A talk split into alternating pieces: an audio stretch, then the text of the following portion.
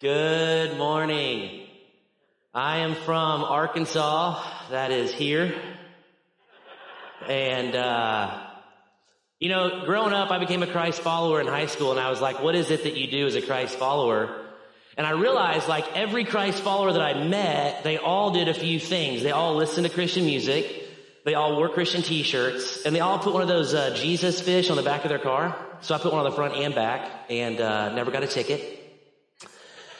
And really my goal was to make my whole life Christian. Like I wanted to Christianize my whole life. I wanted to date a Christian, drive a Christian car, drink Christian coffee, own a Christian pet. Like I just wanted my, my whole life to be Christian.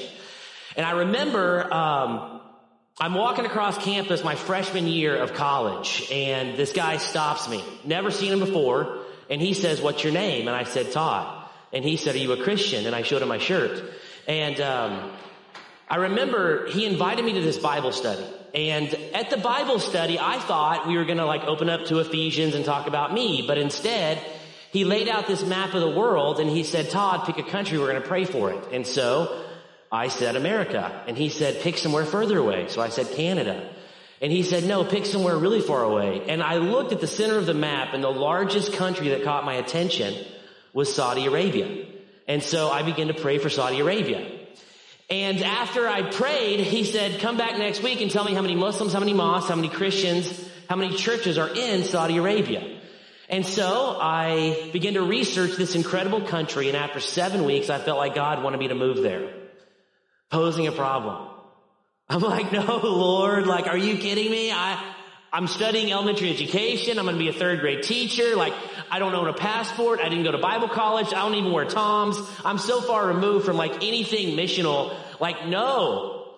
And it was kind of in that moment that he began to challenge me with this idea of, I'm not interested in you Christianizing your life. I'm interested in you crucifying your life. I'm not interested in you looking the part, acting the part, and dressing the part but I'm, I'm interested in you playing a part. And I think for me, as a white, wealthy Westerner, that was very difficult. That was very difficult. And the more I began to read this Bible, the more I began to realize, man, the question is not where is missions. The question is really where is it not? Everything we read, every story in this book funnels into the global mission of God to see all peoples, nations, men of every tribe, tongue, and language come to know Him. And so this morning, I just want to look at the mission of God. And as we do, ask the question, are you on board? Are you playing a part? Are you playing a part? The mission of God begins on page one of the Bible, Genesis chapter one, verse 28. It says this, and God blessed them and said to them, be fruitful and multiply, fill the earth. Two people on the planet, Adam and Eve, and God says, fill the earth. I want you to populate physically, but this is a spiritual command also to fill the earth. Well, if you grew up in church, you know that in Genesis chapter 3, man sins. In Genesis chapter 6, verse 5, it says every thought of man is evil. Chapter 7 and 8, God floods the earth. Chapter 9, one family comes off the ark, and it is the same command as Genesis 1.28. Listen to this. Genesis 9, 1. And God blessed Noah and said to them, fill the earth. Fill the earth. Fill the earth. So as I'm reading, I'm asking the question, does God get the earth filled? Genesis chapter 11. Now the whole earth had one language and a common speech. It's important to know that no matter where you went on planet earth, as of this time, there was one language, English.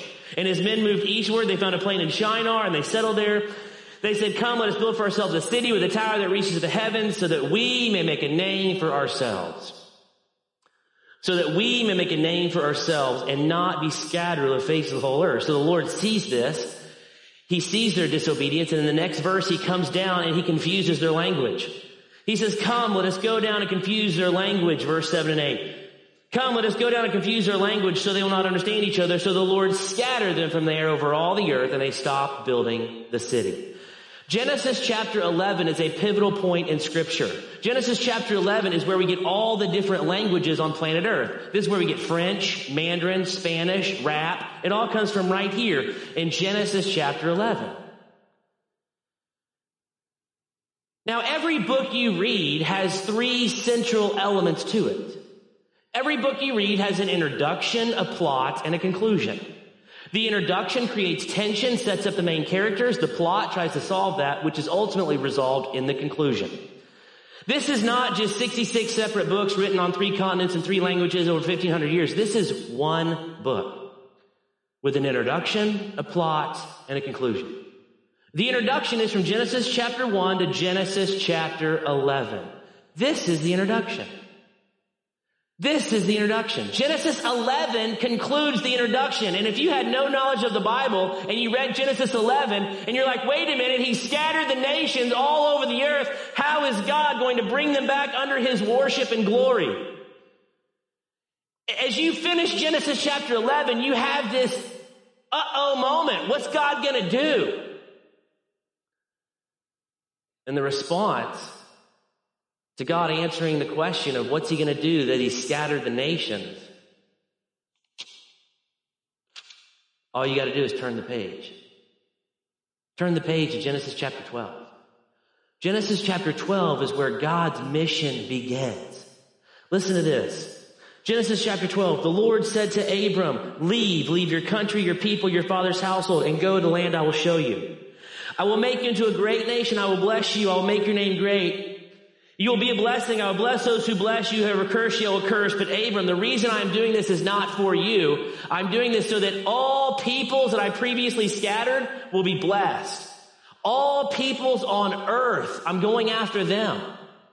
I was a Christ follower for a decade before I realized the importance of Genesis chapter 12.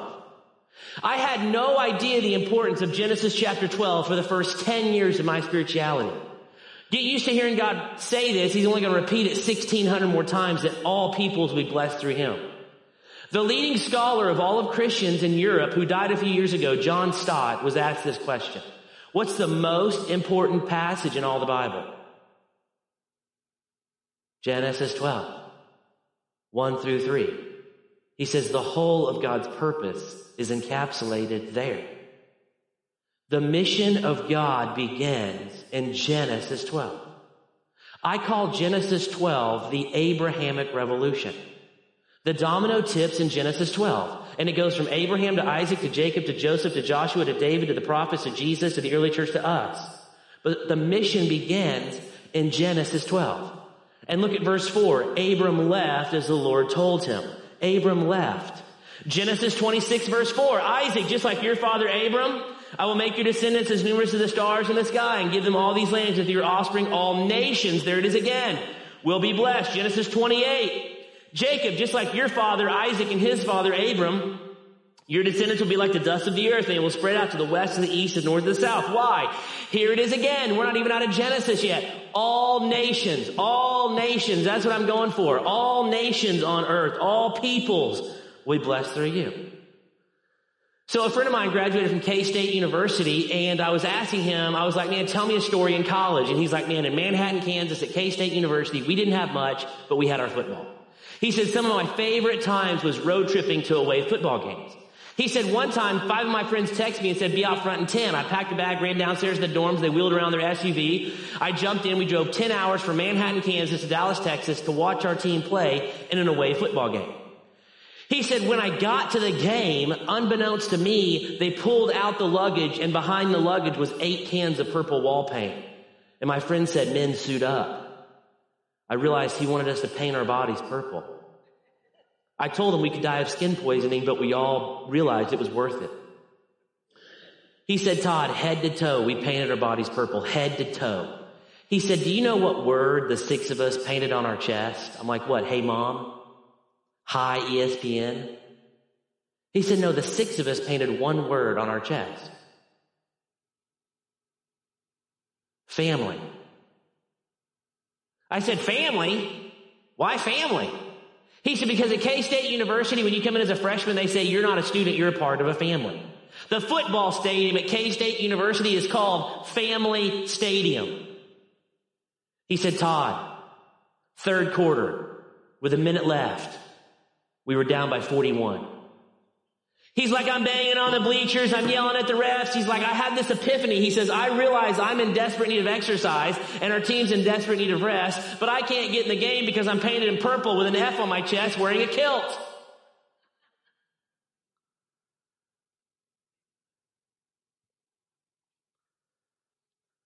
I said, man, Andrew, I think you've just succinctly summarized American Christianity. I think you just succinctly summarized American Christianity. We're in the family, but we're not in the game. Oh, I'm a Christ follower. I don't celebrate Halloween. I go to small group. But when it comes to engaging God's mission to reach the nations, sorry, Lord, I can't. Not now. Not for me. I'm for it, but it's not for me. I'm sorry. We're in the family, but we're not engaged in God's mission. And over and over again, all these Old Testament stories points to the mission of God. I mean, the, the Ten Commandments in Deuteronomy chapter 4. Moses says this, I have taught thee these decrees and laws as the Lord my God commanded. Observe them carefully, for this will show your understanding to the nations. The Canaanites, the Hittites, the Amalekites are watching you. Surely this great nation is a wise and understanding people, they will say. Or what about this one? Exodus chapter 9. Why did God raise up Pharaoh? I've raised you up for this very purpose, Pharaoh, that I might show you my power, that my name might be proclaimed in all the earth. Or what about this one? 1 Kings 10. Why did God give Solomon wisdom? King Solomon was greater in riches and wisdom than all the other kings of the earth. The whole world sought audience, the whole world sought audience with Solomon. The Queen of Sheba travels 1200 miles to visit him from Yemen. And Solomon says, fear the Lord. That's the beginning of wisdom. Or Shadrach, Meshach, and Abednego, they come up out of the fiery furnace. And Nebuchadnezzar writes a letter in Daniel chapter 4, and look at who he addresses it to. To the peoples, nations, men of every language who live in all the world. What God began in Genesis 12, he's going to bring to completion. We just have to ask the question, are we on board? Are we on board? In Arkansas, we have these things. I don't know if they have them here, but in Arkansas, we have these things. They're called Christian bookstores, and they're amazing. They're like the size of Walmart, but you have to be a Christian to go in. And um, you can get some incredible stuff at Christian bookstores. You can get Christian plants, Christian printers, Christian paper. Um, but we were walking around, and, and, I came across this Christian picture, and I was like, I told my wife it had my favorite verse on it. Uh, be still and know that I'm God. And I was like, this is amazing. You know, I was like, this is incredible. And, and, and I told my wife, I was like, I want this picture. I mean, it was like deer, stream, tackle box, fisherman, sun rising, and underneath in 98 font, gold calligraphy. My favorite Old Testament verse. Be still and know that I'm God, dot, dot, dot. And, you know, again, I've heard this verse my whole life, but I just, I never noticed the dot, dot, dot. And, you know, as a third grade teacher, I'm very aware that a dot, dot, dot means, hey, second half doesn't apply to you. Don't worry about it. Don't waste your time. And so I was like, man, how bad is the second half of Psalm 46:10 that you never hear it? I was like, what does it say? Be still and know that I'm God. And Judas found a rope and hung himself. I mean, how bad is the second half that you never hear it? So I went to the Bible section. I grabbed a Bible. I opened up to Psalm 46:10, and I realized, as you heard at the first worship. The whole verse. Be still and know that I am God. I will be exalted among the nations. I'll be exalted in the earth. And I just sat there looking at Psalm 46:10 incredibly convicted. Because can I tell you how I read the Bible? Where am I? Where am I? Where am I? Where am I? Where am I? Where am I? I highlight, memorize, and underline blessings for me. I just told my wife, I said, Jess, I need intervention. I said, man, I'm going to buy a new, new, a new Bible, a, a yellow highlighter. I'm going to take four months, 10 chapters a day. You can read the whole Bible through, but I'm only going to highlight verses if it has any of these words. All peoples, nations, earth, tribes, tongues, languages. That's all I'm looking for. I'm going to train my eyes. All peoples, nations, earth, tribes, tongues, languages. All peoples, nations, earth, tribes, tongues, languages. All peoples, nations, earth, tribes, tongues, languages. All peoples, nations, earth, tribes, tongues, languages. All peoples, nations, earth, tribes, tongues, languages. All peoples, nations, earth, tribes, tongues. And I get to the end and it took me two and a half highlighters. Not because I let the cap off, but because there's that many verses. So now when someone says, Todd, why are you moving your family to the Middle East? I say, why are you not? And then I slap them. Isaiah 49, 6 says this, it's too small a thing for you to be my servant, restore the tribes of Jacob.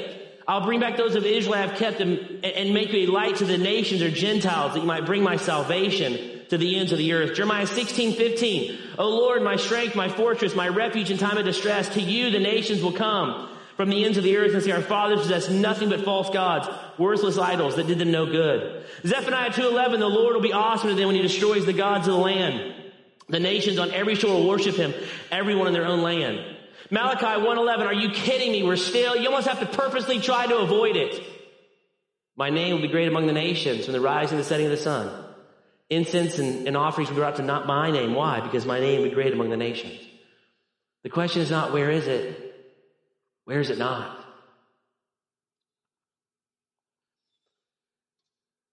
I was asked to speak at the largest Christian university in all of Canada. 5,000 students. I was so excited. I was to speak Tuesday morning at chapel, Wednesday morning at chapel, Thursday morning at chapel, and Beth Moore was closing Friday morning at chapel. And so I get to the, the college early just to get acclimated, even though it's in the same time zone. And I, I get there a day early and I, I show up Tuesday morning. I meet with the campus minister. I'm like, this is amazing. He's like, yes, 5,000 students. I was like, this is incredible. I said, man, this is a beautiful campus. I said, I'm so excited. I want to go to the, the chapel early, make sure the PowerPoint works, make sure I'm, I'm mic'd up, make sure everything's great. It meets in the basketball arena. I was like, about how many students are going to be there? And um, he said, oh, well, missions week is the one week we make chapel optional. So we're praying for 200. I show up and I spoke Tuesday morning to 190 students. Wednesday morning to 140 students, Thursday morning to 90 students. And I, and I challenged them to give five years of their life to the Muslim, Buddhist, Hindu, Chinese, and tribal world after they graduated. And after every talk, there was a line 10 deep. After every talk, there was a line 10 deep of Canadian students. And each one said the same thing. Please, sir, have me excused. My parents would freak. Please, sir, have me excused. I'm getting a master's. Please, sir, have me excused. I, am engaged to be married. Please, sir, have me excused. I have debt. Please, sir, have me excused. I have, I have a two-year iPhone contract that I just signed.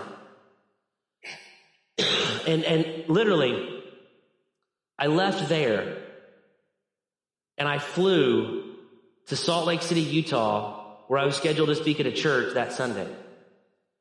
I land at Salt Lake City. I get my rental car. I, I, I put in Google Maps where I'm supposed to go, and it says turn right on Temple Street. And I was like, Temple Street? To where does Temple Street lead? And I realized First and Temple is the largest Mormon temple in the world. And I was like, I want to go. I want to go get a selfie in front of the largest Mormon temple in the world. So I drove to First and Temple. I parked my car. I took a selfie. And right next, right next to the Mormon temple is this huge building made of glass about the size of this room, three stories tall. And, um, it said on the glass, Mormon Welcome Center. I want to go. I want to be welcomed by Mormons. So I walk over to the Mormon Welcome Center, I open the door and I yell, Good Mormon! Top of the Mormon to you. And 20 of the most well-dressed, nicest people became, started walking towards me. One girl kind of peeled off, started talking to me. Her name is Veronica. I said, Veronica, how'd you wind up here? She said, every Mormon has to give two years of their life after they graduate on mission. And when the letter came of where I was to be stationed, it was the greatest day of my life. I said, what does the letter look like? What does it say? She pulled from her purse the letter. She said, this is the most important thing I own. I drove from Salt Lake City, 45 minutes south to Provo, Utah, where I was scheduled to speak at Brigham Young University to a few Christ followers. Brigham Young University is, of course, the largest Mormon university in the world. And as I'm at the stoplight, literally about a mile off of campus, I look over and I see this building and the sign on the building caught my attention. The Missionary Mall. I want to go. I want to go to the missionary mall. What sort of amazing things does a person buy at the missionary mall? And as I walk into the missionary mall, I realize the missionary mall is the spot where Mormons take their children before they go on their two-year mission. This is where they buy everything they need for their mission trip. Suit, tie, bike helmet. It's all bought at the missionary mall. And all I'm doing in the missionary mall is I'm looking at the faces of the fathers and the mothers. And this is the greatest day of their life. To send their child to the nations for the sake of Mormonism is the greatest privilege they could ever have. I left the missionary mall, I got in my car, I opened my journal, and I wrote, Mormons give two years, Christians give excuses. Mormons give two years, Christians give excuses. Ask anybody with children this question. Ask anybody with children this question. What countries are you praying that your children would be missionaries to? What countries are you asking God to send them to? You tell me your countries, I'll tell you mine. Instead, your son or daughter has a 0.02% chance of being a missionary to the unreached. Your son or daughter has a 0.02% chance of being a missionary to the unreached. And if by chance your son or daughter decides to be a missionary to the unreached, guess who the first person is to talk him out of it and come against them?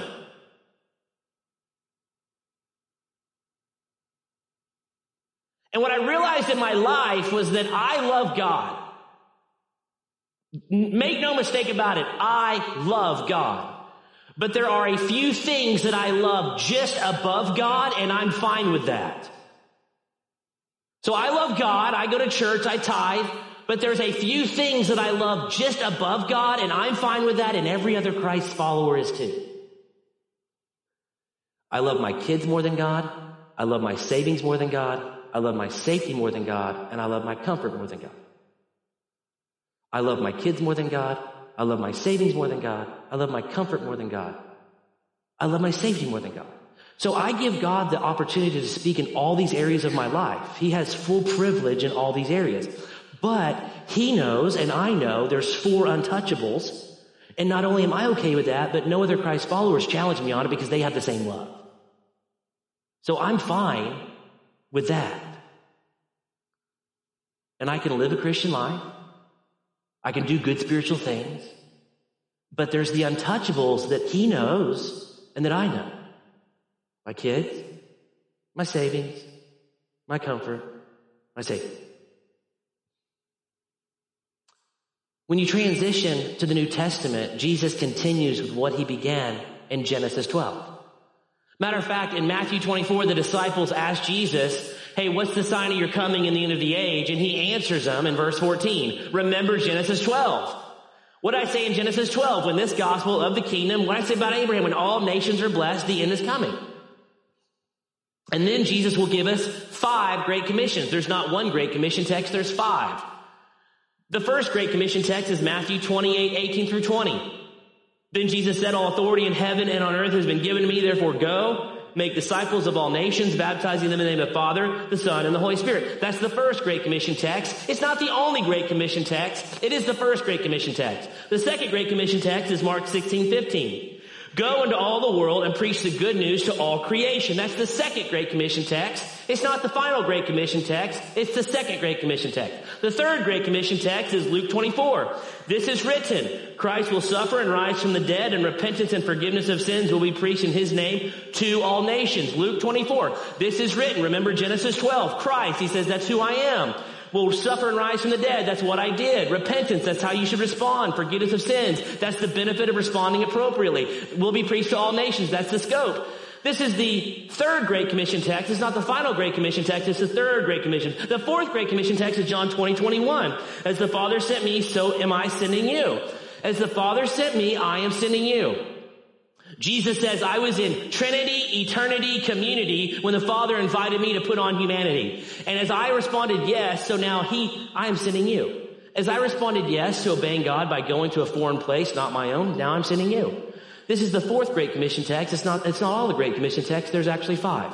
The fifth Great Commission text is Acts 1-8. You will receive power when the Holy Spirit comes upon you and you'll be my witnesses in Jerusalem, Judea, Samaria, and to the ends of the earth. And I asked the question, why five commissionings? One would have been enough. Why five? And Jesus responds by saying, man, is five even enough?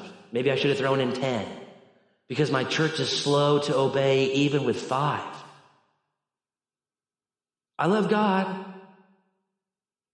But man, Lord, this is just not the right age or stage. This is not the right age or stage. If I was in a different, the next, I'm for missions, okay, but just not right now. And do you know who I realize says that? Everybody in every age and every stage. I talked to a thousand high school students. I said, go to the nations. They're like, we can't. Our parents would ground us. Maybe in the next age or stage. I talked to university students. Go to the nations. Oh man, we can't. We have debt.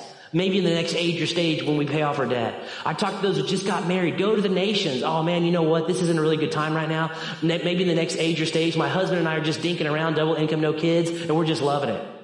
I talk to those with kids. Go to the nations. Oh man, I can't. You know, little Jenny doesn't like malaria. But in the next age or stage, I talk to those who are empty nesters. Go to the nations. Oh, you know what? Next age or stage is better because I just became a grandparent. I talk to those that retire. Go to the nations. Oh man, sorry. My health. If you'd have caught me at an earlier age or stage though, I would have been interested. The enemy never wants it to be the right age or stage. You are always going to have incredible opportunities other than reaching the nations. That's the enemy's job is to keep you self-consumed. I think that's why Paul the apostle says this in Romans 15. It has always been my ambition to preach the gospel where Christ was not known so that I would not be building on someone else's foundation. I mean, Paul the apostle was like, where's no one going and I'll volunteer. That's totally different from me. I'm like, where's a Starbucks and I'll go there. Genesis 1 through 11 is the introduction. Genesis 12 all the way to Jude is the plot. And the conclusion is found in Revelation 5 9. Revelation 5 9. What God began in Genesis 12, he completes at his throne. And they sang a new song, You are worthy to take the scroll and open its seals because you were slain and with your blood you purchased men for God from every tribe, language, people, and nation. What God began in Genesis 12, he completes at Revelation 5 9. Unfortunately, the world doesn't look like this. There's a map of the world called the 1040 window. This is the most unreached parts of the planet are in this box. In this box called the 1040 window is 10 degrees up from the equator, 40 degrees up from the equator, and it stretches clear across the Middle East and Asia. 65 countries, every major unreached people group lives there. Every world religion began in the box, and 88%, 88% of those who live in the box, 88% of those who are born in the box and live in the box and die in the box, 88% will never shake hands with a Christ follower. And if you're a Christ follower, this box is your problem. You can act like it doesn't exist, but if you're a Christ follower, congratulations, you're responsible to reach the box. Now that might look like you giving sacrificially, welcoming the nations who are here, praying strategically, or going to the box. But everyone who's a Christ follower is responsible to play a part in reaching the box. I want to invite you back at 1230. I know you have a lot going on, but at 1230, we're going to look, we're going to look at three, we're going to do three 45 minute optional sessions. And, and I promise you, if you can come and hear those three sessions, you will leave here this afternoon knowing more about what is do, what God is doing in the world and how you can play a part. You will know more than any other Christ follower you know about this. And this afternoon will show you how you can play a part. As mentioned, my wife and I have five kids, and she she said, "Hey, let's ha- let's have a six. And I was like, "Why?" And she's like, "Well, every basketball team needs a sub." And so I said, "Okay." So we decided to adopt, and um, three months ago we adopted from China a little boy. He's four, and uh, his birth name is Wei Jiandong, and we changed it to Noble just so that he would sound like our family. And um, so before we left for China, we took our family of five and my wife and I to a vacation. We thought, let's go on vacation just before craziness happens. And so I'm at a hotel with my family. I go downstairs by myself to get some coffee in the morning. The waitress comes over. And when you adopt, every conversation for like that year, you lead towards adoption. You know, you just can't help talking about it. Oh, we're adopting. And, you know, just, you steer the conversation towards adoption. So I'm downstairs having coffee. The waitress comes over. We start talking. Of course, I steer the conversation to adoption. I say, yeah, we're leaving, you know, next week and going and, and, and to China. And, and, and, and the waiter, as she's pouring me coffee, the waitress says to me something that startled me. As the waitress is serving me coffee, she asked me a question I was unprepared for.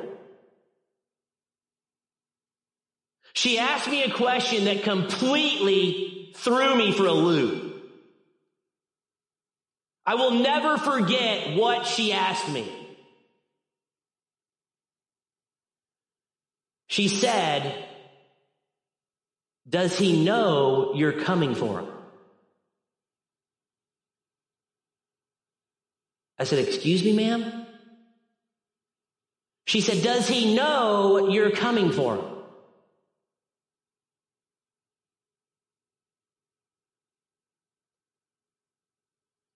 He has no idea.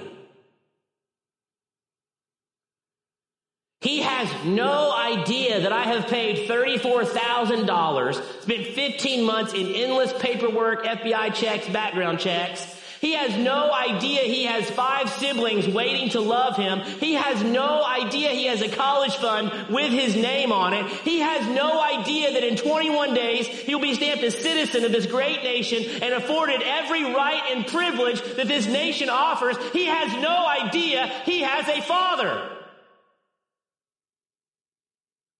But I'm coming for him. I'm coming for him. And the heart of this church wants to echo to the 10/40 window, we're coming for you. We're coming for you. But to do that, they need your involvement. And so, Father, we just pray right now that you would grant us the opportunity to be involved, whatever that looks like. Lord, take those four things that we love so much and put them in their right place under your authority, that we might not be distracted and move towards obedience. We ask this in your name. Amen.